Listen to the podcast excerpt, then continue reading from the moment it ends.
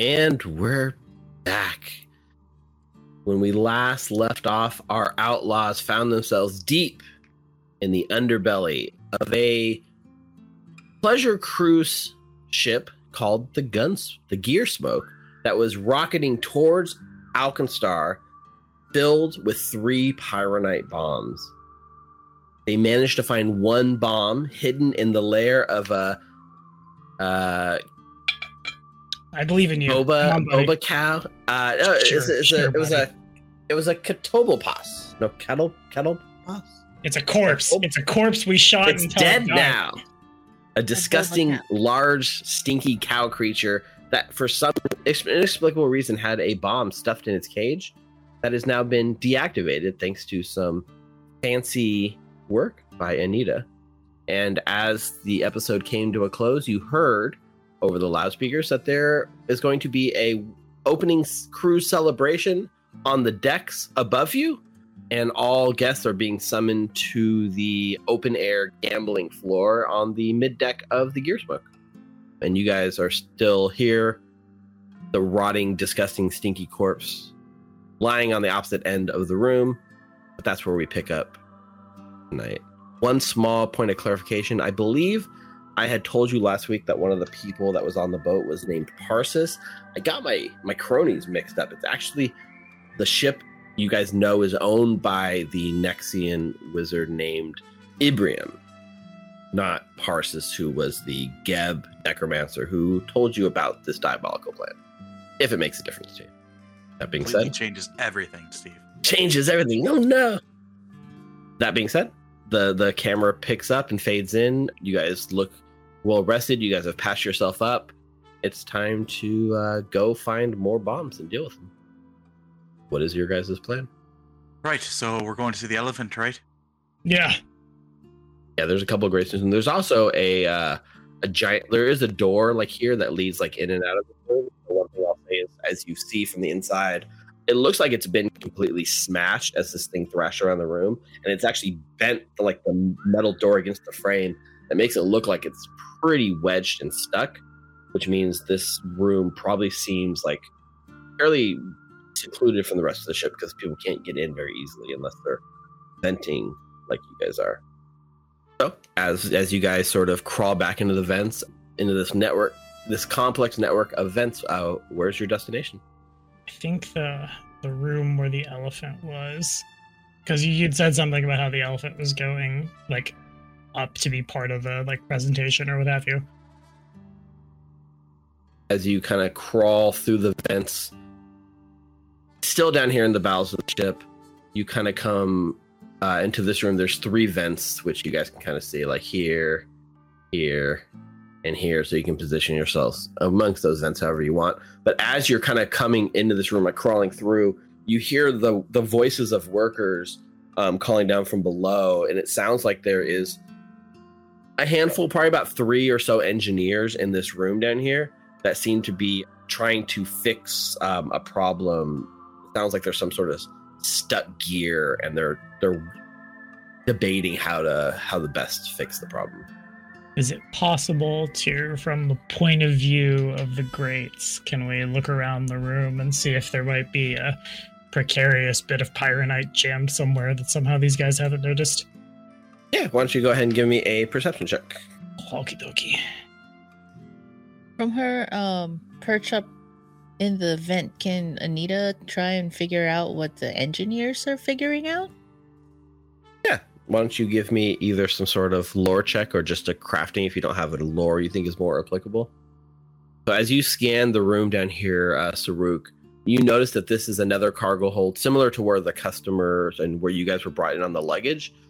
In contrast to that, this seems to be more focused on uh, ship resources and ship supplies. There is tons of crates stacked any number of which could be filled to the brim with pyronite, but they're all sealed shut from where you are. It's hard to tell.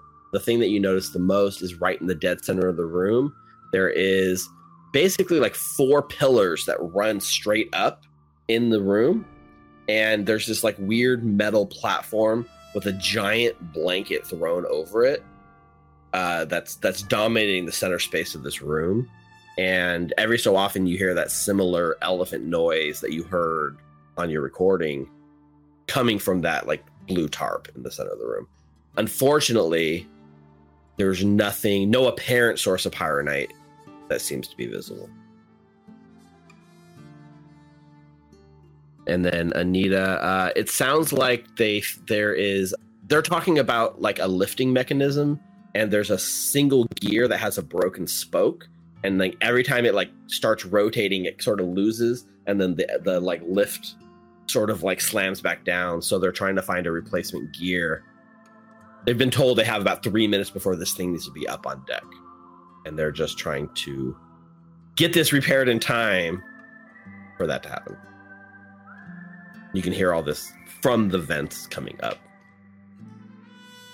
All right, shall we wait for for the for the lift of for the lift to go up and then we'll go in or Yeah, let's.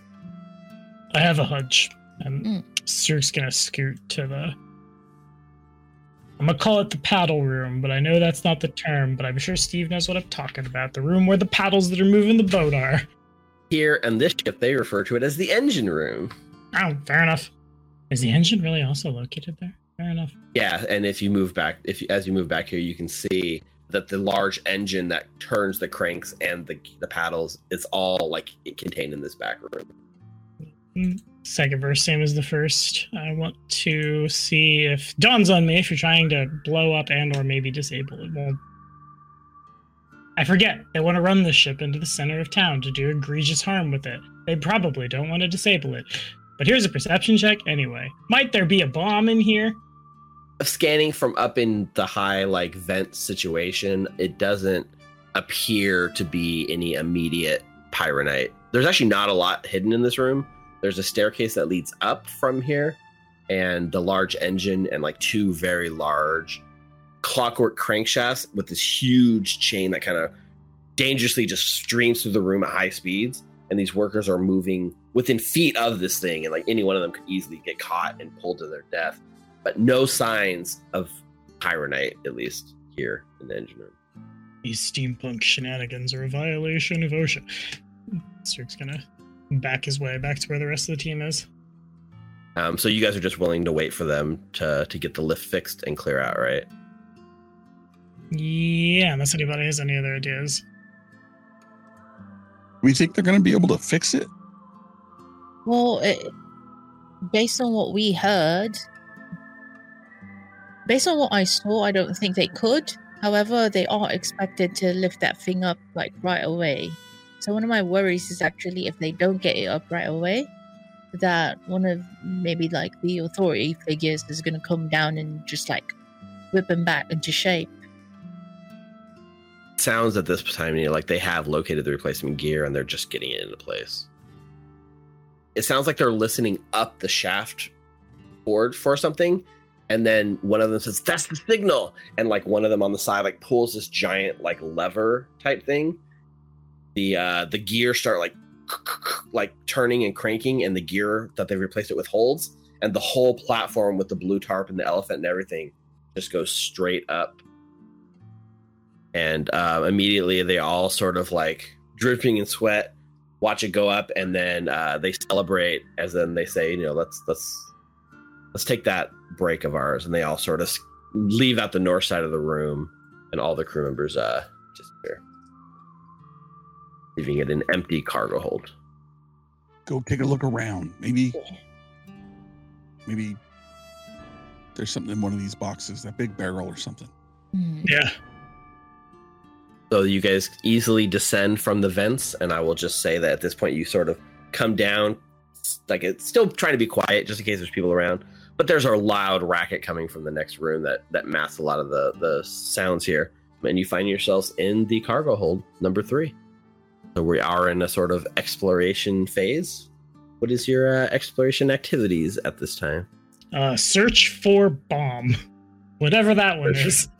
Search Yeah. for bomb So seek seek action from Saruk. Seek I think I'll be scouting scouting. Okay.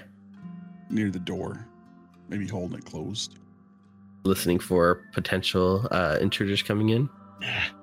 seeking for any valuable items. Okay. Give me a, a seek action uh, for Anita and uh, for Reficule. Uh, avoiding notice. So Reficule is positioning himself to avoid notice. Okay. You know, Saruk and Anita spend about 10 minutes like looking through like the suspiciously large rounded crates, looking for anything. Well, Saruk's looking for anything explosive and Anita's looking for anything valuable. So um, as you you go through a couple of the the things that look most suspicious to you, Saruk, you end up not finding any sign, at least in this 10 minutes of searching, of being any pyronite whatsoever. It seems to be just very standard kitchen supplies and playing cards and poker chips. There's even a crate of bed linens and pillowcases that are nice, brand new, and stored down here. It looks suspiciously like they've been covered in so much dust that the crate itself to the to the point where you can like basically like you have to wipe the dust clear to read what the box is labeled as, which is kind of weird because the rest of the ship looks pretty new. But nothing that looks dangerous to your eyes. Um, Anita, as you search for anything valuable, you find near where the workers had been uh, working on the gear. Um, some of them left their uh, like sort of a bag of tools that they had. Ooh. Um, so I'll go ahead and reveal this sort of treasure Ooh. pile, which contains a set of glass blowers tools and Thunderstone. a greater thunderstone. Sweet. Hal's listening to the door. But at this point, it doesn't sound like anyone is approaching, and Reficule is just hiding. So that 10 minutes sort of passes by. We're in the next sort of 10 minute block. What are you guys doing? And meanwhile, above us, the elephant is still elephanting, I presume. yeah, it's hard to hear because it's like two levels above you guys at this point. You're looking from the bottom of the platform. This metal thing has been lifted using the four pillars. They seem to run right up the center of the ship. You're seeing the bottom of this metal platform that's two stories above you. So you you hear sort of the trumpeting of the elephant every so often. And about like five or so minutes into this block of time, there is like a loud like applause and cheer, and it sounds like wh- whoever the guests are up above you are having a pretty good time and cheering and clapping, and like some loud dance music starts playing up there as well. Sounds like there's a pretty good party going on up above you. That must be where I heard that dance party after that great recap of our adventures. huh. Okay, so lest we just randomly, room by room, desperately digging through people's linens trying to find explosives. Trying to think, I'm trying to think, I'm trying to think. Steve, how do you feel about a bomb lore check? Or like a where best to place the explosives? See if we can't narrow this down a little bit. Yeah, that sounds reasonable. I'll take a bomb lore check. Don't anyone question why I have this. 'Cause You're the bomb. Oh, I know. Question marks. You start running through the calculations of where the best place for the bomb is, knowing the first bomb was placed in the sort of underdeck, especially on the backside of the ship or the front side of the ship. Sorry. The main reason somebody would have three bombs on a ship is A, for redundancy in case some were disabled, but B, coverage, right? You'd want to split the bombs up as as much as possible so that when they all go off, your blast radius is minimize the overlapping, right? To send the explosion out. If you were to place a bomb that you wanted to kill the most people as possible and get the most explosion as possible, it probably would be placed right in the center of a room like this. And as your eyes like look up towards the platform that's been raised onto the deck, you start to realize that if you're going to hide an explosive in plain sight, you'd probably put it inside a mechanical elephant. Machagua. We ever going to see this bloody elephant? Sooner than you think. They probably put the bomb inside of it. We should. I am shouting full. Never mind, there's an engine right there. I am shouting full bore with a bunch of people in the next room over. Oops. Let's clamber back up into the vents when the elephant comes down. In the elephant. It's not a real elephant.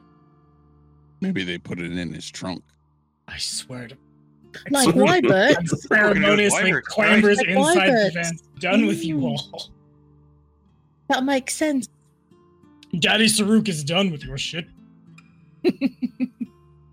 If assuming you guys are all venting again, where is the uh, plan to go this time?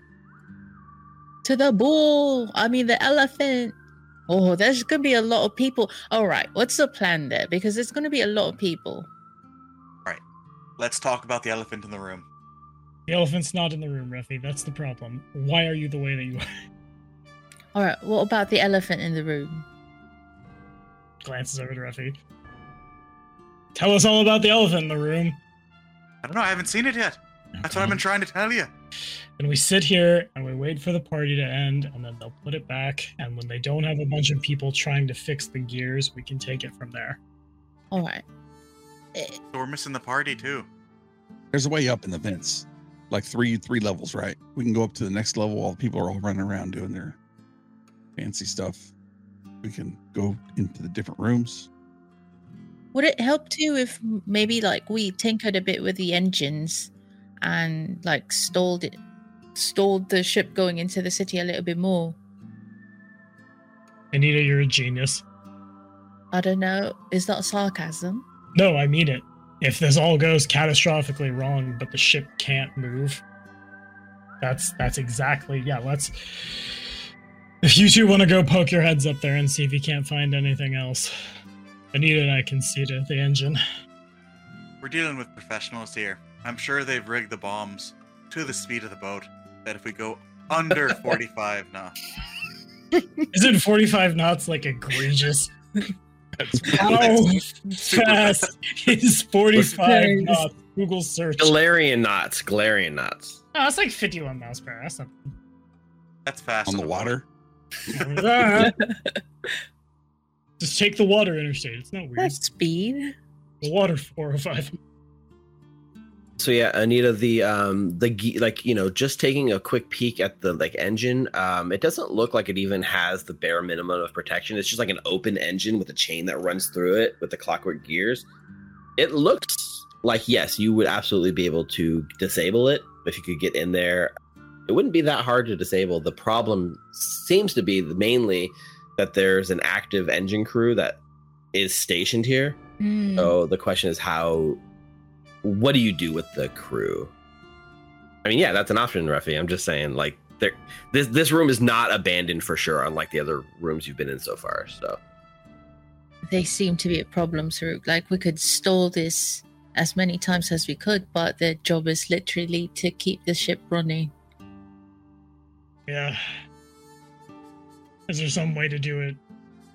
Surreptitiously is the wrong word, but could you rig it to fail in a certain amount of time? Maybe. Say, like, when this lot has gone to bed, you come back, set the engine to fail in eight hours ish. How much longer do we have until we get to the city? if and where you guys boarded the boat, probably in the neighborhood of two days. Oh, all right. Yeah, we have a lot of time. Yes, of course. I, I think I can do that. And we just circle back here when they go to bed. All right. But yes, that's definitely a plan. Well, let's see what we can't find. Saruk like leans his head up and like lightly ting tings on the ceiling. And when the elephant comes down, then we'll deal with that then. All right, let's go. As we head back into the vents and go up to the next level. Just go up to the next level. hmm I mean, we're we are at the front of the boat and at the back of the boat. I'm assuming because there's water there, and the other room at the front was circular. I mean, I don't know if it went further. And he points back towards the stinky cow. From here, uh, you you can climb up. Now the vents don't have any sort of like ladders built in. They're not really gen- built for, uh, you know, for actual like traversing like this. So it's it's a bit trickier to go between levels than it is to go on the same level. But I will um, absolutely allow you to sort of you're, you're doing that thing where you're like shimmying up the sides and sort of like pressing your weight and like pushing yourself up. It takes considerably more time to travel between levels. Is generally what I'm saying. I think it goes faster if we play America's favorite game, pass the grappling gun back and forth until we're all up. Ooh, the grappling gun. Well, that's that's actually interesting. Yeah, that that could work. So yeah, you guys are able to to sort of grapple your way up into the vents. Um, and as you get to the second floor, the second story, which we'll refer to as the passenger deck, as you you're you're looking down the vents, and you guys realize that basically you're all staring like right over individual rooms. So you find yourselves all looking down at rows and rows of passenger ships. But um, at this point, because it sounds like most people are probably on one more floor up enjoying the party, these rooms appear to be every room that you guys are looking at right now is at least empty. Well, I suppose the plan is to scramble until we find a room that is bigger than somebody's bedroom. And then go from there. I will say you guys sort of scramble along the edge, following the vents this way until as you sort of move towards the front of the ship, you see the room does open up into a smoking room of sorts. And the like the scent of like cigar smoke wafts in from the air up into your nostrils, mixed with a tinge of disgusting stinky cow residue that's still flowing through the vents from below which has lessened a bit since you killed it, uh, mixed with burning incense that is attempting to mask the smell, but is instead making a new, almost more disgusting scent and aroma that causes you to like stifle a gag. As you're here, though, and as you're looking down into the vents, you do catch one group of people hanging out in the, in the smoking lounge, enjoying their cigars. Saruk and Ruffy, it is none other than Gimthrak and two shield marshals kick back, enjoying their cigars. I remember from the last time I saw him in the montage that I have to stay focused on the mission, and so that is what I'm going to do. What is this? Just saying, once again, we've got a lot of pyronite. That's the problem. Yeah, it's it's actually a giant harp that's sort of bolted into the ground that can be uh, play music. Like, like there could be a live musician playing like very like harp music here. It's currently unmanned, but there is a giant oversized harp. Interesting. Well, there's certainly one of the keys, but is there. Leaving Pyronite in a smoking room is the stupidest idea I've ever heard in my life. There's not a lot in terms of places to hide a bomb that you at least readily apparent. yeah, I'm gonna take time. I wonder if like Gimfrak would have one of the keys for the bombs. Almost certainly. Yeah. It might be worth getting a key then. Yeah, as you scan the room, Saruk, uh, unless they've managed to somehow create the Pyronite bomb small enough to fit in the cushions of the sofas, you're pretty sure there's no bomb in the smoking room. Like what if what if like I use a smoke stick and then just drop it while we're here in the vents and then one of us could like get down, look into Gimfrak's like trousers and see if he has the key there. You are feeling very brave this whatever time in universe it is right now. Oh, I don't. It's either a key or we like pray to Majagua or the Lady of Rye that I don't like blow us all up if I do try and disable another bomb. Do any of these shield marshals look familiar? Why don't you give me a perception check out? It- Between the incense and the cigar smoke and through the vents, it's hard to make out actual faces necessarily, but we'll see if you can possibly. 22. Yeah, it's um the angle that you have on them, it's hard to see from the back of their head. No one that like immediately stands out as any person of importance to you, at least. Oh, do we press on to a different location or do we smoke bomb and check Ginthorax pockets? Who's blowing sick vapes in here? Somebody just goes down and pulls the fucking keys and runs. Oh god. You know my vote. I know.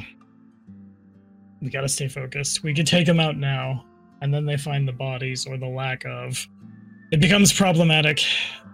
I don't want to have to babysit him until I'm ready to take him back to Motakali. We should. And Saruk's is gonna presuming the ship functions on similar logic, if we go yonder, there should be a big room at the very back. You want to check the backside of the ship Yeah. instead? For sure. Yeah. I'll move you guys uh, down that way. So, uh, leaving the ominous Ginthrak behind, you kind of crawl back towards the other end of the ship, past all of the, you know, all these rooms seem mostly occupied. You can see like luggage and people that have set up. But uh, since it's early in the excursion, it's they're not sleeping yet. They're up dancing, having fun. At the back room, much to uh, what you expect, you do find a big open room. and this case, it's a long buffet set up in what appears to be a dining hall. You found the cruise ship uh, buffet. A long buffet table like stands against the wall. There's like five dining tables with space for people to do. There's not a lot of food out right now, but occasionally you see like coming through like the doors, servers, waiters, uh, chefs are like kind of coming in and getting this room prepared for meal service at least. And then back here is is that just like a like a wall that cuts off into nothing or Yeah, it's hard to see from from the vent necessarily what it is, but yeah, it just appears to be sort of dead space. The wall just sort of solidly cuts into this weird shape. Based on on what you know is below, this is probably a cutout where the giant oversized paddles are just on the other side of the wall, and the, the which is pushing the boat. Uh, there is um, a set, a nice uh, set of like staircase on either end of the dining hall that goes up, and from here, the loud, rambunctious music and dance party is raging even louder. Seems like you're just right down from under the party. Yeah, you just walk. If you went there, you'd be walking right up into the party. with a different character? Maybe. Stay focused. Is there a bomb in the kitchen? I finally rolled well. Yeah, um, there's no visible bomb in the that, that immediately stands out, and again, there's not a lot of room. I, I guess the one place that maybe could have a bomb would be tucked beneath the buffet table. There could be a bomb built into that long table, but it doesn't seem to fit the dimensions of the last bomb. It, you you feel pretty confident this room is clear. Clear. And then I'm just gonna keep I guess make a like a lap around the place, go through this like this side of the ship, go up starboard side. Is this area the back of the ship like outside? That is the back of the ship on the outside where the gears are sort of pushing the ship. Uh, the vents sort of end right here, so there's no way to vent any further back, but you could drop out of the vents to scurry around if you'd like. Asterix gonna No, he's really bad at sneaking. Stay in the vents. And from where you guys are, directly up to where the party is, there's no vents that go straight up. All the vents that go up are towards the front half of the ship as well. That tracks. Okay. Do the vents go this way? There is a big open space in the middle of the ship, like on the other side of the dining room wall, and you see the workers going in and out from there, which tells you that the kitchen is probably that way, but there's no vent to the kitchen. Huh. Here's hoping they don't eat onions at Alkenstar. That sounds fucking miserable. Uh. Well, shit. If we want to go in the kitchen, we have to go in the kitchen down. Let's check the other side. And then we Mm. can always come back here and then have a look. And Sir nods and begins crawling down the other side. Mostly just mirrors what you saw on the other side of the ship, which is to say, a bunch of uh, individual rooms Mm. each appears locked. About three quarters of them are um, are filled, and then you know here at the end of the hall, there's um, a small hallway that wasn't, or sorry, a staircase that goes up. Actually, this this stairwell that you're looking at here goes down to like the underbelly where you guys came up from, and it appears to be like a staff only stairwell. And then this vent here goes up. yeah, from here and like this half of the ship where all the passengers' rooms are, there are like ways to get up higher. I'll just show you like more and more. Like everywhere you crawl around, you spend like a good part of time crawling around. You just see more and more of the same sort of doors, passenger rooms, and staircases that go down to the underbelly of the ship. So, at a quick cursory glance, it doesn't appear to be any bombs hidden on this level, other than the dining room, which you haven't been able to check yet.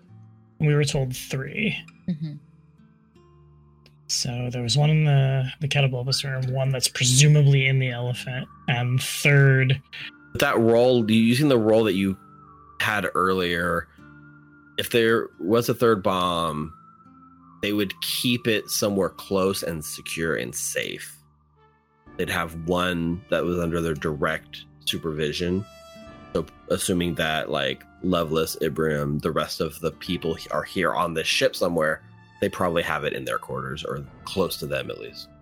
and last but not least is the captain's quarters. Assuming Lovelace isn't just keeping it in her backpack. and and as you hear some of the workers that go around like having chat you do realize that like a lot of these people are have probably been on the ship have seen stuff you know there could be some social engineering possibilities to talk to people to find clues or what they've seen assuming you could win the over their win them over with your wit and charm I think I'd rather chance the bad rolls on us blowing ourselves sky high as opposed to fucking up the social situation. On the presumption that these vents go up, Saruk is going to start upping. Yeah we can go we can go um, up one more level I can't see. Because we're in the vent. There's nothing to see. No, I'm stuck here on like the second floor. It's because you're in the vent on the second floor. You shouldn't have forced Wybert to. Oh, I'm here. Yeah, so moving up to the next level, the rooms here look much more spacious and less cramped. It's, it's like you've moved from coach to what appears to be sort of the VIP section of the ship. And from here, looking down, uh, this room in particular seems to be the captain's. There's like a big decorative like thing over the the giant master bed that says like you know a captain's home is where his or lives or something nonsensical to that effect you have access to the same floor plan at least. So I assume you're going to follow the same metho- methodology methodology of like let's check the ends of the ships and look for big open rooms and see what we can find. I will follow the same mythology, checking every room, just like Sargon or somebody. Yep. So this room here um, opens up into a large dining hall, uh, similar to the one downstairs. Instead of a buffet that is sort of manned for the coach passengers, uh, this VIP dining hall seems to be set with a very nice aesthetic. A large wooden dining table standing in the middle of the hall. There's like a giant crystal chandelier, and the the room has this weird sort of lifelike glass statues that are poised around the outside looking in at it. And sort of sitting at the table, there's this like womanly feminine figure sort of sitting almost like bored at the head of this dining hall and these weird crystal like they look like they're shaped like humans or clockworks but they're made entirely of glass and they're all sort of sat motionless around the table as well Well, for like the 17th time today, here we go. Yeah. I'm gonna could make a like- perception check. Could I? Oh, all right, cool. I was going to ask if I could like stay a couple more minutes just to look at the pretty lady. Oh, Nina. Don't you give me a perception check as you check out the pretty lady for anita? Again Saruk, small possibility that each one of these creatures could be stuffed with pyronite uh, there's possibility that these four creatures around the table are indeed containing a bomb similar to the elephant that you know exists but there's no signs of any like this it's a pretty wide open room. Unless the bomb is like hidden under the table where someone might accidentally stumble across it you're pretty sure there's no bomb in this room. And anita as you're staring at the lady uh you can see oddly uh she's kind of has this like hood thing. And as you're staring at her this sort of snake like creature sort of slithers out from under her like hood and like lifts out. And you realize she's got snakes hiding under her like coat. And as it like pulls out and lifts you see it has um kind of caught on the snake's head she's wearing a necklace with a key on the end of it and she sort of like smacks the snake head and tucks the key back in her shirt but she has snakes for hair and she uh she's wearing a key around her neck The pretty lady has a key around her neck. Saruk, is intently like glancing up and down the glass things, trying to see if there's anything Pyronite adjacent in them. So that's the second one. How many times have we talked about this? Their eyes are up here. Oh no, I was following the snake. The snake went down. No, yeah, no sign of a bomb, but you have another beat on a potential key. Is it still loud enough, like on this deck, in in a hypothetical universe in which we were to shout Leroy Jenkins, kick the vents out, fall down into this room, guns blazing? Would the party goers hear us, or The party itself is pretty loud and is taking place on the other side of the ship, and I think you would have enough cover under the loud music playing to not necessarily be heard by where the majority of people are. Um, but it is quiet enough around here that if there's anyone in the adjacent rooms, you know, you may end up actually drawing a little bit of unwanted attention. But I will add to that as you you have access to the vents and as you scope out the rooms nearby, they're all they're all emptied for the sort of kickoff party. This lady appears as isolated as you could hope to get. Mm-hmm. Saruk's gonna just keep bopping room to room, trying to find like a captain's quarters or Yeah, you started. So this room that you were in was definitely the captain's quarters that you already saw. There's another room sort of here that uh, leads uh, upwards, and then uh, down here there looks like more like sort of I don't know about captain's quarters, but crew quarters, servants' quarters. This is where like most of the crew probably lives and spends their their time and day. And then what was this? if you were to quantify it, it's probably like the first mate's cabin. It's not quite as luxurious as the captain's cabin, but the first mate would have their own living space here as well. Got it. It just seemed to be full of like arcane bric-a-brac. Yeah, I mean, there, it definitely is more full than some of the other rooms. It definitely has rich furnishing. There's like crumpled clothing. It doesn't look like necessarily arcane stuff, but just clutter, crumpled clothing, piles of dirty laundry, trash, like fast food containers, a stack of like Mountain Dew bottles that hopefully are filled with Mountain Dew. Gross. Ugh. Ugh. I hate that I'm going into the neckbeard nest, but is there does it look like there's anything like a journal or missives, notes, anything in the space?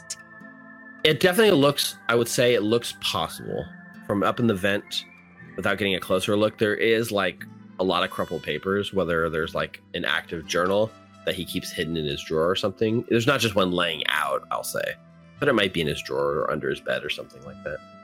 I think before we descend into the disgusting, Saruk's gonna circle back. Let's pop into the captain's quarters, see if we can find something written down. Must we just be poking our heads in rooms randomly all night? Yeah, the rooms that are on this side are um, what appears to be like VIP suites in a way. Like these rooms are much nicer, much wealthier. They got like their own suites set up. And um, for just a moment, as you pass by one of the vents, uh, you catch a slight glimpse leaving the room, Anita. Mhm. What you swore looked just like Maeve. In one of the rooms? It looked like she was in one of these rooms. It almost looked like as you were like coming by the vent, she was in the middle of leaving out of the room and she like closed the door and like locked it behind her. Anita starts going like this to Refi. Refi! Refi! What? What? What? Did you see that? I think it's Maeve. Maeve, no, no, she's working on a boat. We are on a boat, you silly. Right. Could have been Maeve. She was walking out of the door. You think she Hmm. was here with someone? Now I feel like I'm cheating because I was looking at that pretty lady. Saruk shrugs in polyamory. Ah, so I guess blowing up the boat's out of the question now, right? No, not. You want to blow up the boat with us in here?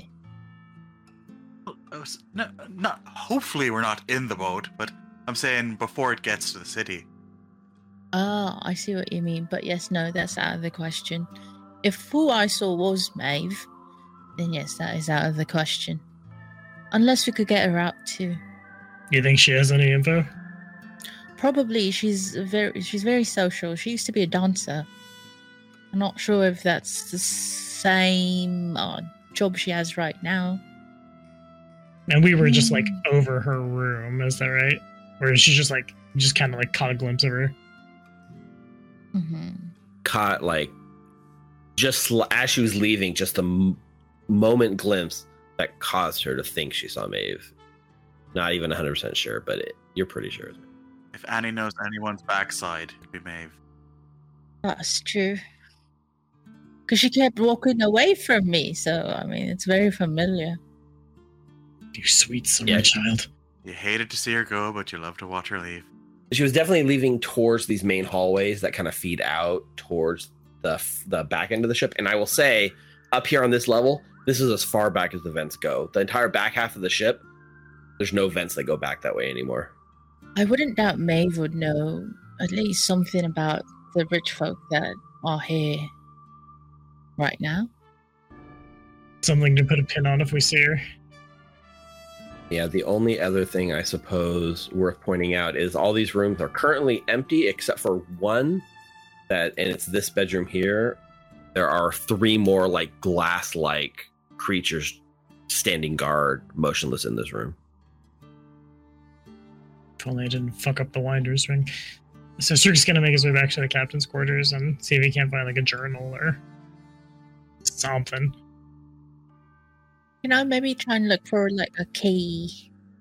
No problem. So you guys are able to drop down into the captain's quarters. Yeah, why don't you guys go ahead and just give me the uh the perception checks here. Huzzah! Can I roll higher than a fucking two tonight? Oh yes, yes I can. Underneath her bed, you do find a small locked foot locker chest. Ooh. you know, you're able to pull it out from under the bed and set on it. It is locked, so it will take some, you know, some good old fashioned thieving to get into it. But that's that definitely has some valuables to it. Saruk sitting sitting out on the open table is her personal sort of journal and diary. And as you kind of like give it a glance, just you know, it would take a long time to peruse the whole thing, but just at a glance, you can see that she she hates her job. The captain feels way overqualified to be a pleasure cruise ship captain, but in these hard times, this was the best paying job she should get. And for some reason, you know, the the ship owner's willing to overpay her, and so she's not questioning it. She's just cashing in and going through the motions. Rafi, could I get your assistance? Right, sure. What you need me to do? Uh, th- so there's this box, and I need you to open it, please. Right, let me give it a crack. And I will try to open the box. Yep, go ahead, give me a thievery check. Dave, alright. Gotcha. 26. 26. Okay. Yeah, so you're able to basically finagle the chest open, pop the lock open without much issue. You guys are pretty high level. It's just a normal standard lock. And uh, you you go ahead and pop open this, uh, this chest, which is full of a bunch of her personal savings, including like 100 plus gold pieces, a bullet that's carved with some sort of weird magical uh, explosive powder in it and a uh, a weird coin. But I think I think as as you guys loot that, I'll let you guys help yourself to those things, including the vanishing coin, which is a magical sort of trinket you could uh, get. I think Hal could use this, no? Only possible. Uh, I think I think since we've been playing for a decent amount of time, let's let's take a quick break and and and rest and stretch our legs and come back and close out our episode as Saruk just like turns his head to the the, the, the captain thievering and uh, moves on up. Real team players in Pathfinder Second Edition turn a blind eye. I mean, the the real question is your heart. It, it doesn't. I guess from your perspective, reading the diary, you don't really know, but it doesn't seem like she's necessarily crime. She's not in this for the crime or anything. She's just She's just trying to make a buck. yeah, she's trying to make a buck. And uh, I, I think probably too, this would be a good time to give a little bit of information, which is to say that she has complaints that the uh, like Angelique Lovelace and her shield marshals have like kind of graciously offered to provide their security services free of charge during this leg of the the pleasure boat excursion. And they are currently inhabiting the entire top half of the ship and are not letting anyone including crew members into that area uh, the captain and her first mate are the only people on the ship authorized to go in and she complains that they they basically scratched up the wood because they were carting such heavy things into that part of the ship. which is where we are currently. One above where you are. I see. So the ship has five levels total. Uh, there's the cargo hold, the passenger deck, the mid deck where you are now, and there's a top deck as well. I see. The vents don't go higher than this level, so there's no vents to the top deck. Of course, there's not. Of course, there's not. Heck, Well, we got to check the kitchen and then top side. Top side, yeah. All right, so we'll do that when we get back. In the meantime, take this, take a chance to support us here at Recall Knowledge. You can head on over to twitch.tv slash recall knowledge to give us a follow if you're not already. Uh, follow us on youtube.com slash recall knowledge, patreon.com slash recall knowledge. Basically, search recall knowledge in almost all places and you'll find us, generally speaking, uh, including check out the podcast. We got a podcast that releases and uh, it's getting some steam. So download it, listen to our uh, our show on your your commute. Help it pass by a little easier. We don't even advertise that enough, but uh, where's where's the podcast? You just search Recall Knowledge on most major podcasts, like like services. You'll Apple find it. Right? Podcast, Google Podcast, um, anywhere you can find your podcasts, we should be there. It goes back to the previous advice. Just search Recall Knowledge and find us on things. We're gonna uh, be back in about ten more minutes to to finish out tonight's show. So don't go anywhere and uh, yeah, stretch your legs and and let's see if we can find this last. in 10 minutes, the story ends as it begins with Saruk in the kitchen making fucking bread. Let's go. full circle, right? We've come full Just- circle. Kicks down the door. You fucked it up, you fucking donkey! And just switch entirely to what's his bucket for the rest of the adventure. We're a cooking simulator now. All right, we'll be back in 10 minutes. Don't go anywhere. And we are back. Welcome to the last, sec- or sorry, the second half of the episode as we watch Saruk just turn away at the last moment before Refi pops open a lock and Anita like dumps the contents into Wyver's trunk. The real question now is you've gotten a pretty good sense of layout everywhere you have access to has been shared with you in some level. But really, it's going to be up to you guys to make the next move. So I will pass the control of the narrative back to you. Where do we where do we go from here? Like, do we wait for the elephant to come down? I know you want to see it, but it's not, At the party. it's not real. Well, there's we have a couple of options. We know where one key is. We know where another bomb is. I'm not.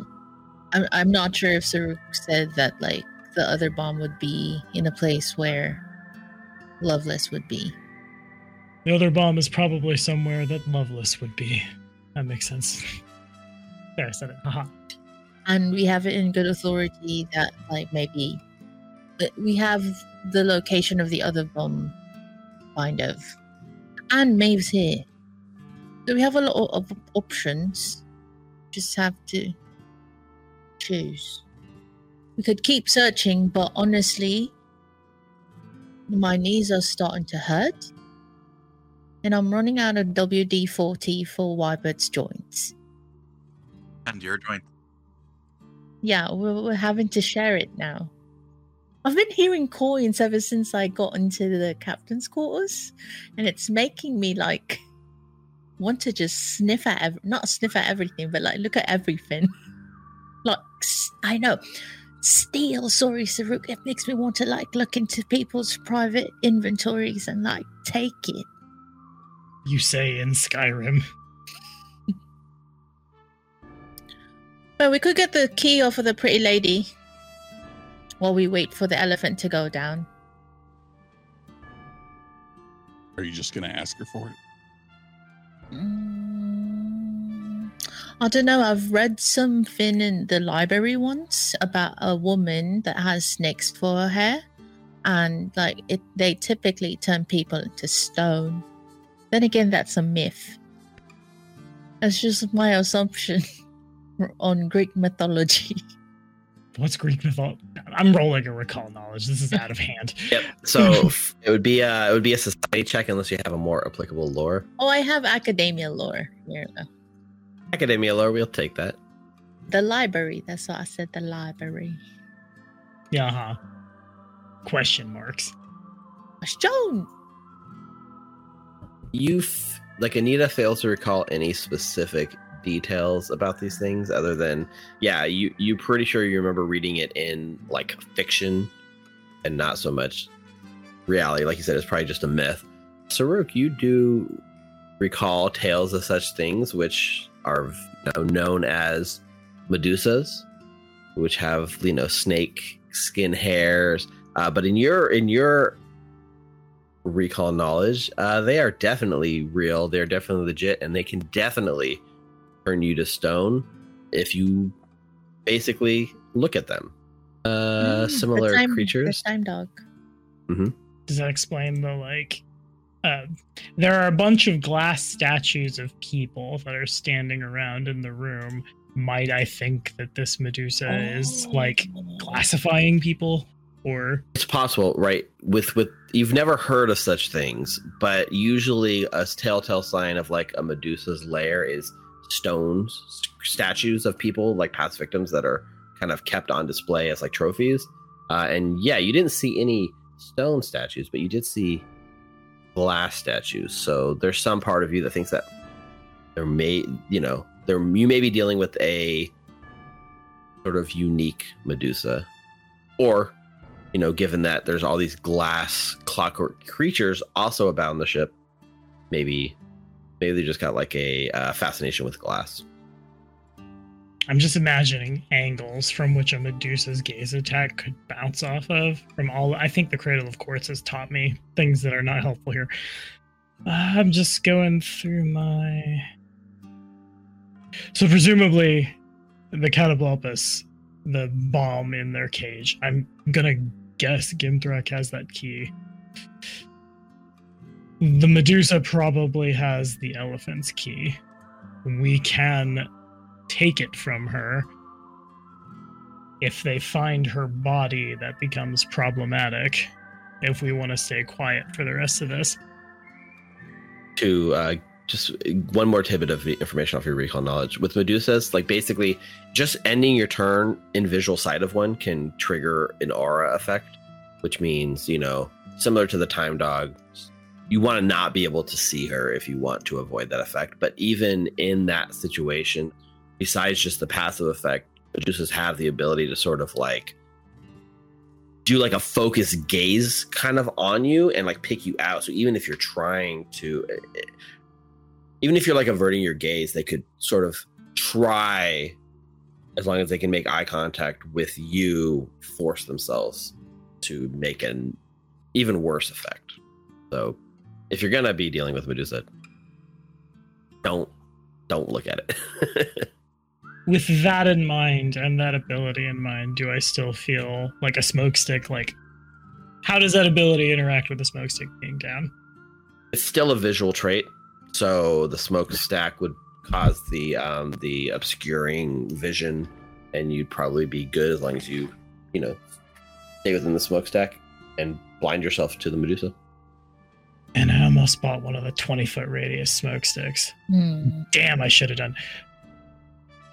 If you're not feeling confident about disarming the bomb inside the elephant, we can get the key. If we do that, we're going to have to do the rest of this very expediently if we want to do it quietly. How do you feel, Anita? I feel that I was very lucky uh, on disabling the bomb the other just earlier. I, I I think that there's still a little bit of luck in me. However, I am also unlucky, and sometimes the one in a million things um, happens to me. So if we could do this, this seems a little bit more um like substantial. And I'm gonna pass one of my smoke sticks over. Are you guys planning to sort of do like you did against the the, the stink cow kettle kettle bopas kettle bopas whatever it was called tommy knows the name just drop from the vents and like surprise them or do you because you know the layout you could also like line up outside the door to the room and sort of kick in the door and go I wonder if there's a way to like aim the smoke sticks from the vents, and then once the smoke sticks have like dispersed, that's when we go down. It's not a horrible idea. We go like you and me go into the vents. Put the well, you know, Hal needs to be in the vent because Hal is a melee focused marshal and needs to be front and center.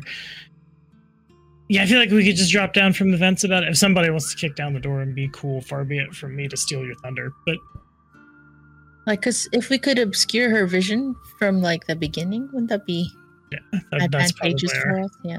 our first turn and or before the combat starts is huck Mhm. smoke stick down vent.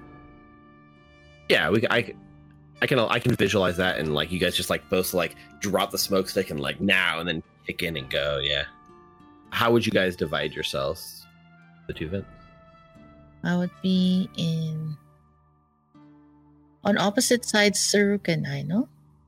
Yeah. Mhm. Okay, Wybert will be behind you. Good old Wybert. Beep beep boop bop. Steve, has it been more than an hour since we started the mission, or since the the Catoblepas fight? Even Yes, I mean at this point you're probably pushing closer, like two and a half, three hours since you've been on the ship. chug a lug a lug that inside coffee. Mm. So you guys both have a smoke stick to use, right? Yes, sir. Yeah, I'm assuming you're just gonna. Is, is a ten foot radius or ten foot? What is the size of the smoke sticks you guys have? Uh, I got a lesser. yeah. So it's So, oh, it's basically a five foot burst from one corner. So you guys gonna drop it right under the vent and just drop down into the smoke? Is that the plan? Like, can I try and throw it from the vent? Not from the vent. You'd have to drop from the. If you want to like come in and like throw it across the room, you wouldn't be able to start combat by throwing it like dropping the vent, leaning under, tossing it across the room, and then doing that. We could do that, but we would roll initiative with your stealth versus their perception, and if you don't beat her perception with stealth, you wouldn't have the action to even do that before she notices you, right? Mm, So I'll let you guys drop the smoke sticks from in the vent right underneath, and then roll initiative there, or you can try to push it and be a little sneakier and put it in a more advantageous position. Mhm. Yeah, exactly. We pass one of the smoke sticks back to Hal. Scouts charge, pop the thing, stab. what do you think, Albert? I mean, I find out if it works. If y'all give me smoke stick, I can jump down there. The room here, because there's no windows to this room, and there's just the sort of like there's a couple of burning lanterns near the front door, and like here over the table, it is actually pretty dimly lit in interior of this, which you would have the ability to sort of sneak around in. Uh, and you could also, you know, theoretically start by, you know, scouts pouncing. So is it just you dropping in at first and everyone else is staying in the vents? For the bomb. Yeah. Yeah. Like once the Yeah. bomb goes, everyone Okay. else goes down. Yeah. Mhm. Fair enough. So in that case, we'll we'll we'll start that off then. I'll start an encounter up. How you can add yourself to initiative, and I'll add creatures to the initiative as well. I'm going to. I'm gonna have just for now. I'm just gonna have um, Hal and the enemies. Mm. Mm. Then I'll add you guys in as as as needed. So I'm gonna start. You can you can roll stealth Hal since you're avoiding notice. They are going to uh, roll their uh, sort of uh, perception to see if you're able to drop in the room without being noticed. I guess technically, yeah, yeah. I'm not even gonna set their DC. I'm gonna set these. Oh, they got low rolls. Well, some of them did. Hal, Brett, Hal, Brett, Hal. Brett. Albert. Quick, Albert. everybody in the cast, give Hal too many hero points.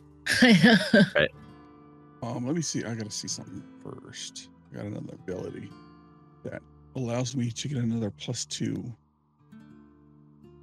Oh, never mind. It's per, uh, efficiency, but I guess it would be scouting. Yeah, I think you might be talking about like shadow mark when you're, you know, you're trying to help you follow individuals without them noticing you, and if you're shadowing a target, then they have a penalty to their initiative roll. Yeah, I also have a battlefield surveyor, which gives me a plus two, but I'm using perception. When I use perception, and then I had a plus two for scouting if I'm scouting, but I guess I'm avoiding notice, yeah. Yeah, in this case, you're definitely avoiding notice. 'Cause You're trying not to be noticed. It doesn't feel like very much. I'm gonna re-roll that. Okay. Go ahead and re-roll that. Yes. Nice. Much higher. Yes. Oh my Much goodness. Gonna All say, right. always a stealth mission until it's literally not. But there we go. Stuck the landing. Yep. So Hal, uh, with 34 initiative, uh, you, you're starting up in the vents. I'm gonna count that like sort of avoiding notice as you like silently like slide the vent casing off and like slip down into the shadows into the room. At this point, they haven't you know notice you, but you're starting your your turn out in the open. The only reason you really are able to do this is a you beat them in initiative, but b you blend in with the shadows, which gives you the concealment to even hide in the open. So, what would you like to do? I I can slink automatically if I don't become observed if I'm in dim light or darkness. Okay. Applicable, yeah. Yep. So you can move through the gloom. You get five extra move when you take the sneak action. As long as you succeed on your stealth tech and you're in dim light or darkness, you are still concealed at the end of your turn. Yes. So normally when you slink and hide, you have to like take cover between every sneak action, but you don't have that restriction thanks to your uh, heritage. And so for two actions I can hide and then sneak twice. Yeah. Yep. Let's do that. I can I also have combat climber, so I can climb with one hand and one hand. Um Ooh. So I have the smoke stick in my hand Okay. and can climb down. Um Yeah, so I don't have to pull it out. And then I think I'll sneak close to her. I guess this was the sneak close to her and then pop the smoke stick. I think that was the plan, Okay. correct? Mhm. So sneak allows you to basically make a stealth check against their perception DC. When you sneak, you move up to half your speed. What does it say? Yeah. My my sneak I I can sneak 20 feet. 25 feet. That should be more than enough. Yeah, your speed is how much? Oh yeah, geez. So with that bonus, you can sneak twenty five feet. Yeah, that's a lot. That's like normal movement speed for most characters. So go ahead and make that uh that's that uh sneak check. Let's go. Oh, ho, ho. talk about good timing. I mean, how this you you managed to sneak right through the middle of this exquisite dining hall, completely unnoticed, right? With a natural twenty, man. Yes. You can move up to twenty five feet with your your sneak. Crits in chat for that one. Yes. sir. I will move up to and then pop the smoke stick, right? Yes. Will you allow me to put it in her pocket? Reverse pickpocket a smoke stick. I mean, I guess it, it is interesting. So to put something in someone's pocket, it's the opposite of pickpocketing, and there are feats that allow you to do it. So if you really wanted to try to do this, I will allow it. It would definitely be a thievery check. Secondly, technically speaking, smoke sticks are like you twist them and they just create a puff of smoke. It's not like a constant Oh, stream okay. of smoke that's going. But it's funny visually, so I'll allow you to try it if you want it to be centered on her. I'll let you stick it in her pocket. Uh, but it will be a thievery check. You're good at those, right? Right? Yeah, There, there is a uh, a feat that allows you to basically do this with a lower DC, so it would be a higher DC to even pull this off. But if you want to try it, I'm not going to stop you from trying it. Like the fail condition is it just goes off in that square instead, or like Right, it would go off that square, and she would notice you. Right, you wouldn't be undetected at that point. Yeah. Now I think I'll just pop the stick uh, right here since it's just a. So you pick a corner of your square, and then it's five foot radius. So if you pick this corner up here, it would be you know covered her and like this this kind of 10 foot square. You'd like to do it, uh, pick a different square, I'll let you pick any 10 foot square you want, especially with a natural No, 20. that's fine. Okay. Sneak. That was sneak, activate the smoke, smoke stick. Yeah. Yeah, because you used fleeting shadow, which was the two action thing. So yeah, yeah, I think we are. Uh, I think that is the end of your turn. You're still concealed at this point with the smoke going off. I think this is the signal for all of you guys. So I'll have you guys go ahead and roll initiative now. Add yourself to initiative. You're free to roll. You know, perception if you choose. You could roll stealth if you still would like to. I mean, it's Twenty-four for. Anita. 29. I forget this is also going out as a podcast. Otherwise, I would have said that out loud more. Oops. Sorry, everyone. Cool. So Uh, 31 for Refi. Oh, you guys are getting the drop on them. Yes. Yeah, as Hal ends his turn, that's that's the the signal. Ruffy, you're up next in initiative, even before they have a chance to act. And yeah, luckily, since you are in this concealed condition, Hal, you're not making any sort of uh, saves against the Medusa gaze, which isn't really active right now. Anyways. We're still in the vents, right? Yes. All right. I would like to. What should I do? D- d- You t- the the step one would probably be climbing out of the vent, unless you're gonna just jump down. All right. I'll climb down. Okay. Uh, give me a, uh climb check, which is uh, athletics. Oh boy, yeah. Damn, crits in the chat. So yeah, you drop straight down from the vent, uh, which would be like right here. One action to drop down. Uh, it does without the feats though. It does take both hands being free to do that. So you drop down. Have two actions left. Uh, no, because that was that was a free stride. Or does that count as str- stride climb? No. It doesn't count as a stride, unfortunately. Just drop down. Drop down, like take like fall damage. Like, but yeah, All right. Second action, I'll draw my pistol. Third action, I'm just gonna shoot her because I don't know anything about Medusas. She does have the concealed condition. So we'll start with the uh, flat check. Have anything that alters the uh, DC five flat check? Nope. DC five flat check to start. All right, pass the flat check. Roll the attack. Natural 20, and then an 18, and then a 2. I'm gonna use a hero point. Yeah, you All are. right, go ahead. Go ahead and hero point this. We 29. 29 is actually a hit. Oh, nice.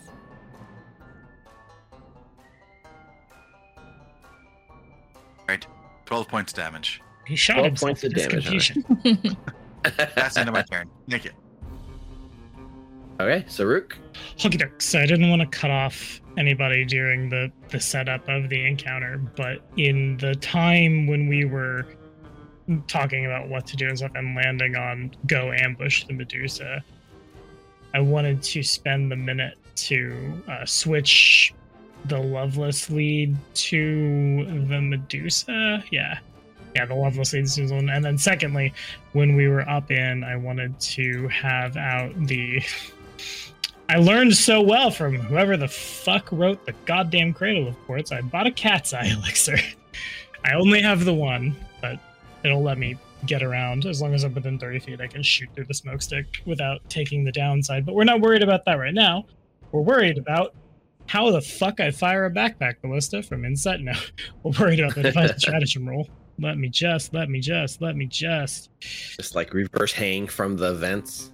Don't worry about it. It's this suspend high magic setting or something. I'm gonna roll this. Devise a stratagem. Devise that stratagem. Brah. You know what? I hate that. I hate that a lot. I hate that so much. be a 20 won't use it.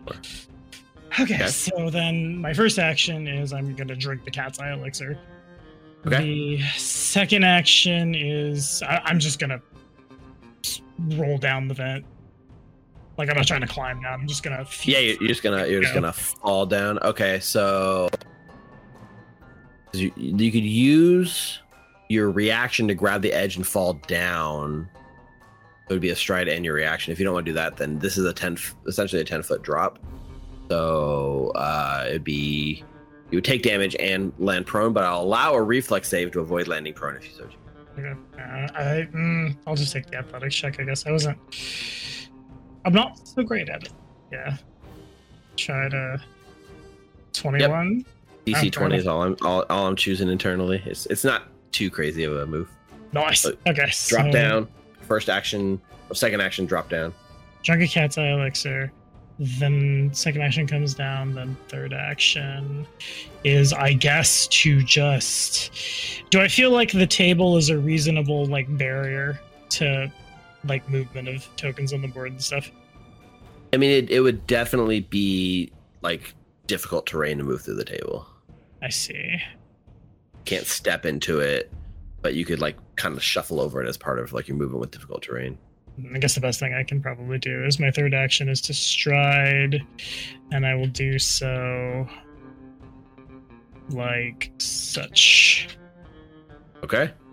And that is my turn. All right. That brings us to Medusa's turn. Alicia, Alice, Alicia. I feel like you gotta hiss Yeah. the name. It's important. Yeah, yeah, yeah. Because it's the th and the s combined. It's like double s. Alice. Yeah, yeah. Good call on the hiss. Um, I knew what they were doing.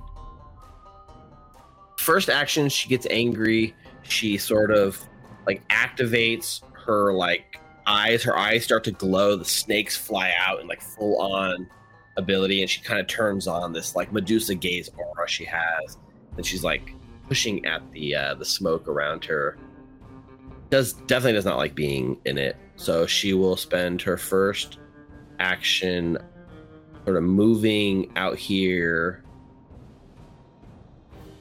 probably move. She's gonna move, which will trigger, you know, opportunity attacks or anything that Saruk and Hal might have.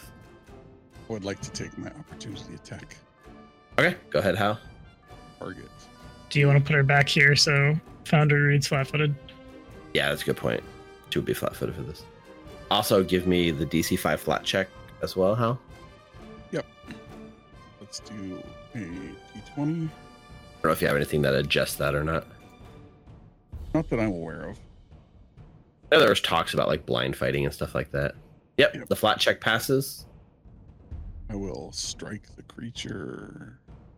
Khopesh. Nice. Woo, nice. Whoa. 40, shit. that's a critical hit, Hal. Does she not move? It's She not a manipulate move. action, so oh. she still can move. Yeah. When you hit it, oh, so they're flat-footed to everyone. Interesting. Nice. Oops, sorry. Roll that critical. Da- Let's get another max damage roll. Woo. 40 points. That's much better. Yeah, she freaking takes the whole 40 points of damage. All right. Uh, she does stumble out of here. Gaze going. Uh, Refi, she comes running out of the smoke at you. Snakes hissing. She obviously got hit by Hal. She's looking pretty bloodied. She's trying to figure out what's going on.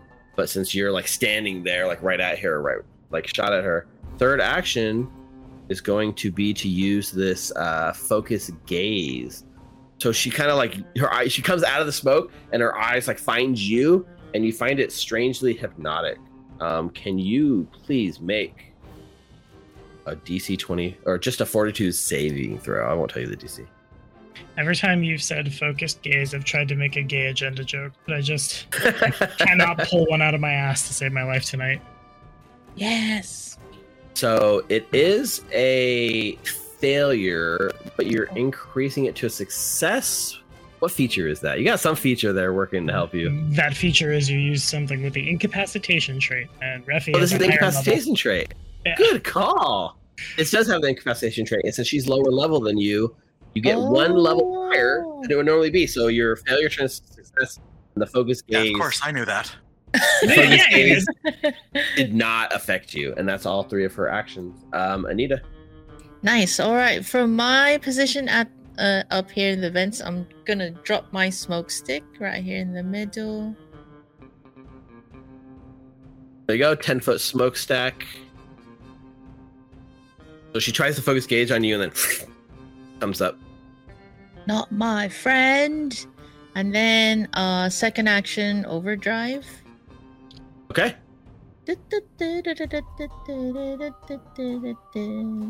When did you become a circus expert? This is an extinction curse.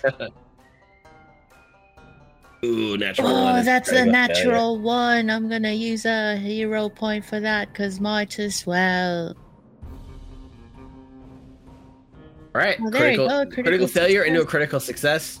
You and Wybert get the critical overdrive. Yes, and then I'm gonna use up, up, one action to give Wybert two. So for his first action, he's going to what's my baby's movement speed again? Forty. Kill. Oh no. You can move through the table. It's just difficult terrain to do so. So it might be faster. I don't know. That'd be 5, 10, 15, 20, 25, 30 to get to her. Yeah, you could get there. You have a fast speed, right? Yeah. Forty. Oh, yeah. Mhm. Yeah, you can screw right over the top of that table. Glug glug glug. glug. they don't seem to have any sort of opportunity attack, so you're good. All right, perfect. And then uh, for Wybert's second action, he'll try and smash her. Okay, let's start with the DC 5 flat check. Wow, I, I thought that's what Anita wanted to do. Smash her. Anita and Oh. Wyvern are white. If Wyvern smashes, Anita smashes. Yes. Yes. A flat check passes. No worries. All right. She is flat footed due to the flanking as well as Hal's like opportunity attacks. Super flat footed. Come on, Wybert. All of the chances. Perfect. That's a hit.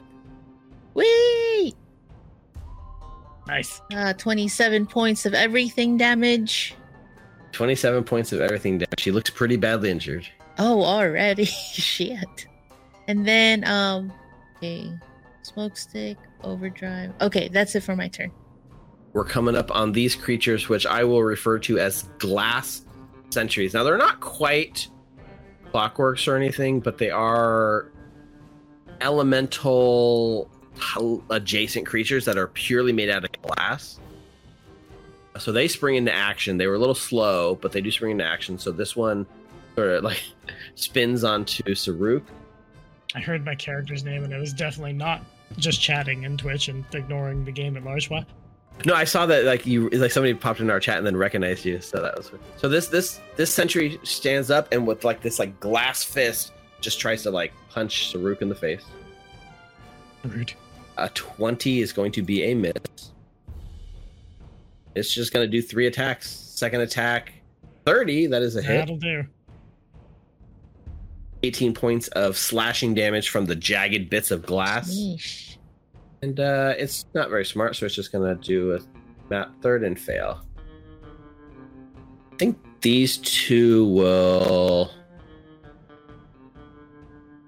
I'll have this one shift down here and flank with her onto Ruffy. So first attack, DC five flat check.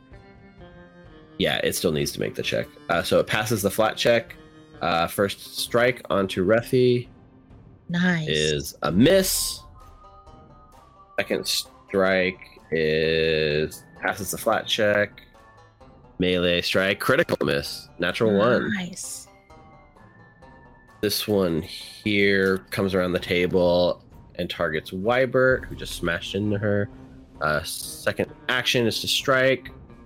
29 hits Wybert Hit. for 21 points of slashing damage. Okay. Third action is another hit for 19 points of slashing damage. Okay. And then the last one that hasn't gone yet. No, it's just gonna wail on Wybert. Strike, first action. Miss. Second action. Miss. Woo! Third action. Wyvern. Miss. So the, the glass shards are just blasting off the side of Wybert's heavy, like armored body, and none of them really do anything. Bringing us to the top of round two and Hal's turn. Still obscured here in the smoke. I think I'm going to sneak over. You can make that stealth check if you're if you're sneaking without being noticed for sure. Go ahead and make the stealth check. Not aware, she'll be completely unaware of you. 33. 33. Okay. I mean she's unaware of you. I'll make a snagging strike. Um, okay. Let me let me add this to you really quick. Undetected, which you are. Where did Halbert go? Yeah, you're good. I'll make a flat check. Yep. Go ahead.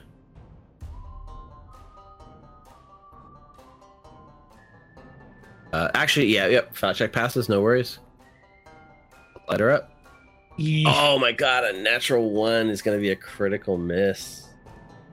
Anybody got a hero point? Anyone in chat got a hero point? I'll make another attack. Damn, I knew I should do that. Well, D20. Yeah. Second second one will hit. Yeah, you're not technically undetected anymore. The flat check passes. Concealment still makes flat footed. Mm, Pride cometh. That sucked. That did kind of suck. And at the end of your turn, uh, she's going to use one of her reactions, which is biting snake. So as you end your turn within reach of her snakes, one of her snake heads lashes out and tries to strike you. So I'll make the flat check, which fails, and the snake goes off into the like mi- into the smoke and misses. First action, I'll do uh, reloading strike. You know what? No. First action, I'll go into wolf stance. Oh, wolf stance it is. Just waiting on the. Waiting Where's on the that wolf howl? I can almost Yeah, hear it now. wolf Good enough. We'll take Oh. it. And, Ninna's uh, voice acting work as a soundboard. It's really taking off. Every voice for Anita sounds like a sheep. But uh, so first action, I'll go into wolf stance, go low to the ground. My free hand now looks like a fang, and I will now do reloading strike for my second action okay. with a flat check. Flat check passes. All right. 24 is a miss. Second action, I will do follow up strike. Third action, follow up strike. So melee at same map. Ooh. Yes! Oh my Lanta! That's a natural 20. Crits. Oh, nice. is that All max right. damage? That oh no, is it? It's all nines. It wasn't Seven, quite seven, max. six on a D12. Oh yeah, seven, seven, six. seven Math is hard. That was max damage. Let him have it. The dice are hard to read, but Uh, yeah. So as you like lash out, your wolf strike just like pierces right behind her in your hand. I guess just pierces right through her and kills kills the Medusa right in your hands. And they Nice. said Yamcha was bad. Mhm. uh, that's my turn. Thank you. um, she must succeed in a fortitude saving throw. Uh, yeah, she doesn't need to. She's definitely slowed for the rest of her pathetic life. She slowed 99. Saruk. Okay, well, that changes my turn in a very big way. Uh reckon I will let's devise a stratagem against the this in here. Okay. Must grab gun This must. one, this one here, that's through the uh, smoke, right? So this one Yeah. is kind of concealed to the the smoke at least. Gotta love that cat's eye elixir. I'm gonna stop Yeah, rolling cat's the barricade buster. I'm gonna roll something else because it's just eating ammo that I'm definitely not using. A two on the dice, going to be a total of twenty three. Okay, so that sucks.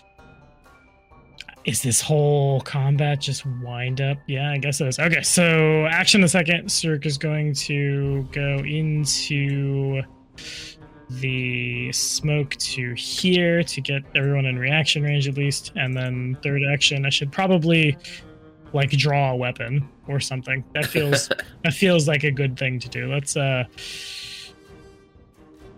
You know what? It's important. For my third action, I draw the backpack ballista and then The pass. backpack ballista. Just Awesome. presses a button on back. Out comes the Mandalorian ass cannon. Backpack ballista locked and loaded. Uh, Anita. All right, first action, I'm going to tell Wyvern that we're gonna lock lock on on this clockwork here. Okay. So, and then I'm gonna give him three actions. So that's gonna give him like a plus three mommy bonus Plus three mommy bonus. Awesome. for his attack. So Wyvern smash. Wyvern smash plus three. I'm Oh, just I trying to didn't- say nothing at all about mommy bonus, but Mama bonus. uh, that is a Mama. uh, Mama. thanks to all the bonuses. Just the circumstance the- bonus was it right Just over the top. kill The clockwork. Oh Critical hit. is Come that on. max damage? 54 Oh my god, everything 54 damage. points of damage. So 54 points of it's it's electricity and bludgeoning, right? No, it's Mhm. everything damage. Whatever this. 44 bludgeoning and 10 electricity. So just apply this damage real quick because it, it it takes it's resists five on the Mm. electricity you're dealing. Okay, so no. Okay, gotcha. Yeah, so it, you hit and like the electricity seems to dissipate a bit on the solid glass creature, so it resists Mhm. five on that part, but that's it. Okay, Takes 49 points. got it. He's gonna and take, it like splinters up the side from like a huge crack. and then he's gonna take another. He's gonna take a map attack. Okay. With a mummy bonus. Ooh, unfortunately, the mommy bonus didn't help this time. And then eh, another map attack. All right, you can always roll another natural twenty, right? It's true. That's true. See, just like this. Mary Chrysler. Come on, Chrysler. Damn it, Chrysler. No. Mm, not quite. Just a miss. Okay. That's it for our turn. The sand sentries get to take their turns. We'll start back here with this one, who will like basically target Reficule. Uh, first strike. Does he need to make a DC five? He does, yeah. He doth. DC five flat check. Ah, it's almost at the four.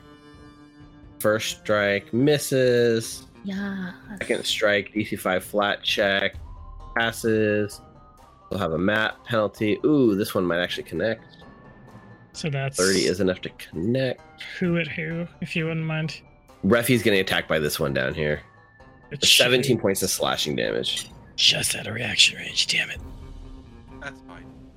You have to target the creature attacking, not the Uh, both targets, both both both. in this case, Rafi and the glassy boy would have to be within 15 feet of me.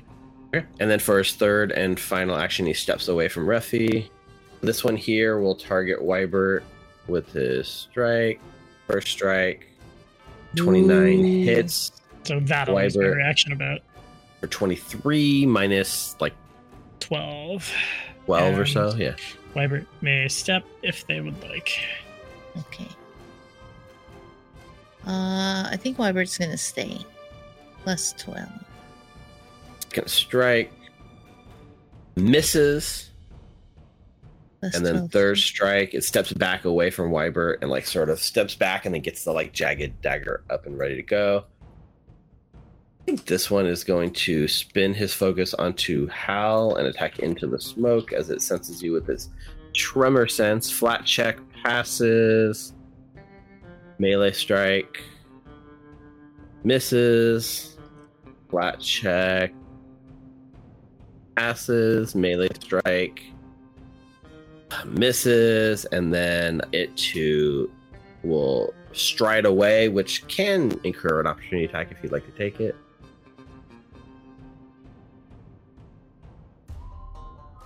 Uh, that is a miss. Is it still flat footed? Would it be flat footed? I don't know. The last one was. Oh, when he was between me and Saruk. I think, yeah, yeah, I think that was because there's Saruk. Yeah, not here. He's not. But you're actually targeting, you're targeting the wrong creature. You're not targeting him, you're targeting boss. So actually, a 26 does hit, but I do need the flat check Yep. for attacking through the smoke. Yep, no worries. That is a hit. Go ahead and roll damage. 22. 22 points of slashing damage. Uh, as you as you slash across the glass, you feel like it like resists some of that slash. And then the last one, It's flat footed until start of my turn. it is yeah. This one will come up here behind Saruk, target Saruk with the fist strike. Oh boy, that's a natural No. 20. Oh, it needs to do the flat check.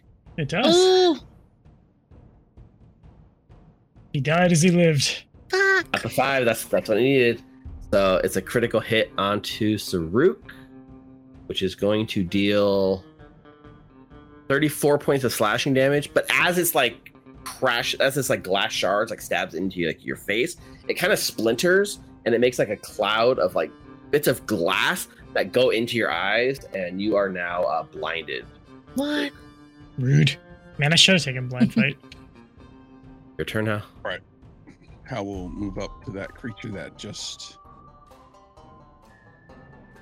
take a um do I want to do no I'll take a snagging strike uh yeah I can snagging strike twice It's sort of limping along, flat-footed to you. That is a critical hit. 37.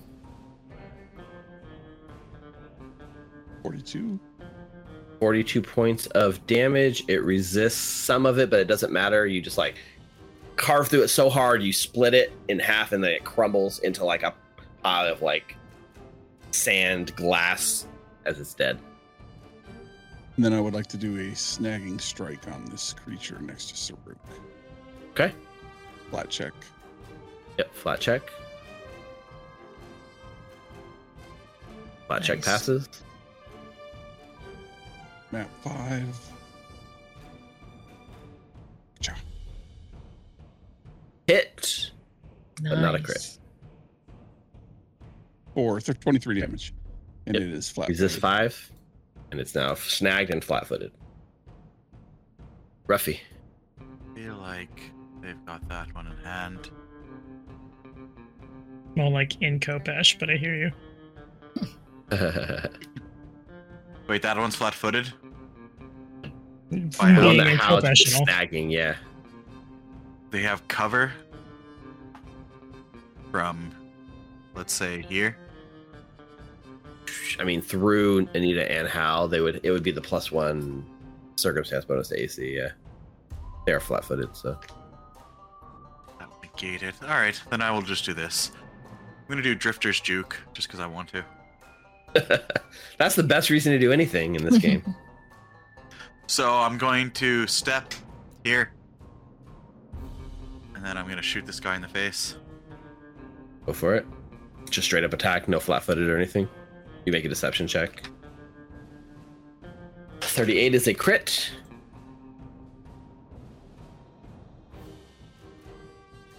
That's uh 46 points of damage. And I need a DC 29 Fortitude save, please. Yes, you do. Uh, this is piercing, but it's also so it- the the system's kind of messing up here uh, because like the bl- the damage is sort of concussive. It actually Mhm. can be uh, bludgeoning, so it should take five extra and not resist any of that. So we need the Nice. damage.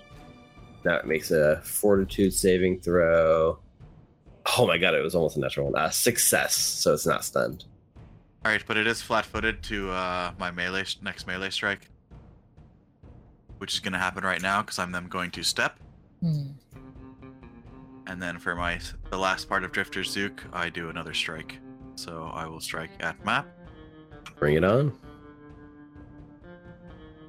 Ah, Uh, that's a miss. uh, I will use follow-up strike. Okay.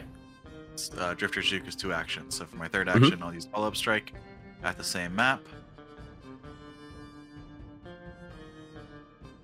Uh, 26 is a hit. All right. Nice. Or 19 points of damage. 20 points. It resists five of that, and it's knocked prone thanks to the wolf attack, right? Uh, no, I didn't do Wolf Drag. That costs two actions. Oh, that's something separate. Okay, I just saw it in there, like, but that's a separate thing. Okay, awesome. And uh, that's my turn. It's no longer flat footed. Saruk, you are. While we're waiting for Tommy to come back, why don't you take your turn, Anita? All right, so I'm gonna use one action to tell Wybert to lock on to this uh, creature that's very close to Refi.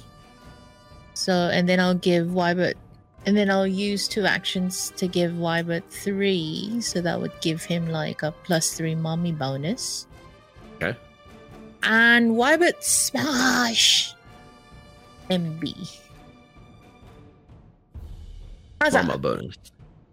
Let's go, Wyvern. Yes, let's go, Wybert, my baby. That's a critical hit. With a 39. 64 points of everything. Uh, 15, 30? Uh, It resists a, it resists some of the electricity damage, but it doesn't matter. The, 13. Oh, the force of the concussive blast is enough to like completely shatter, and it crumbles in on itself into a pile of glass dust. sweet. And then Wybert's gonna uh, turn into this unharmed clockwork and then take a map attack against them. Also with the mummy bonus. Come on, huzzah! Let's go, baby. Ah, it's a miss. That one is a miss, unfortunately. You are blinded, but you have uh, the ability to take your turn. I do. I also, I. It's, is it reasonable to assume the the glassy gang are making enough noise that I can determine where they are without the use of my eyes? Yeah, so you, everyone here that's not actively undetected to you, you can just kind of get senses of where they're making sound. So Um, they're hidden to me? Question mark. they're hidden but not undetected or anything. Yes. Tight. So I drank a cat's eye elixir to get around the smokestack. Turns out I'll use that to slightly mitigate the blinded. It reduces the flat check from 11 to 5, and that's hilarious to me. Okay, so as I have said so many times, here beeth one more. Untap, upkeep, fuck wizards. Devise a stratagem. It's important to get that other bit in.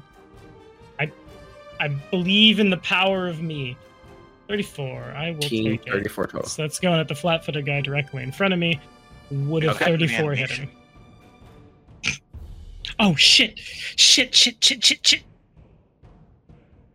Think, Think, think, think. Hope I'm Hope right. I'm I'm right. I hate that so Uh, much. Okay. 34 will be a crit. And then the flat check is a 16. And the flat check passes. That's a critical hit. So going at this man's with a critical hit with my don't call it a Mandalorian cannon because then Disney will sue recall knowledge. I'm just coming for all the corporations today. 46 points of damage. In addition, the ballista bolt is now stuck into the wall and their center of mass, I guess.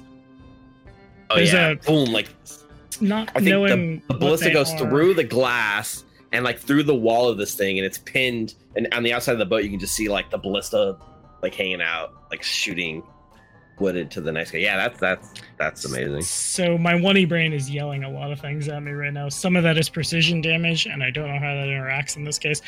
But uh, yeah in this case they're they are not immune to precision damage they take the full precision damage actually wild. Take that, precision Yeah. elementals. Uh, then I guess for my third action, I'm just gonna. This thing's made of glass. It's gonna cut me. I hate everything. I'm gonna punch it with my teeth. I haven't said Do that it. in a while.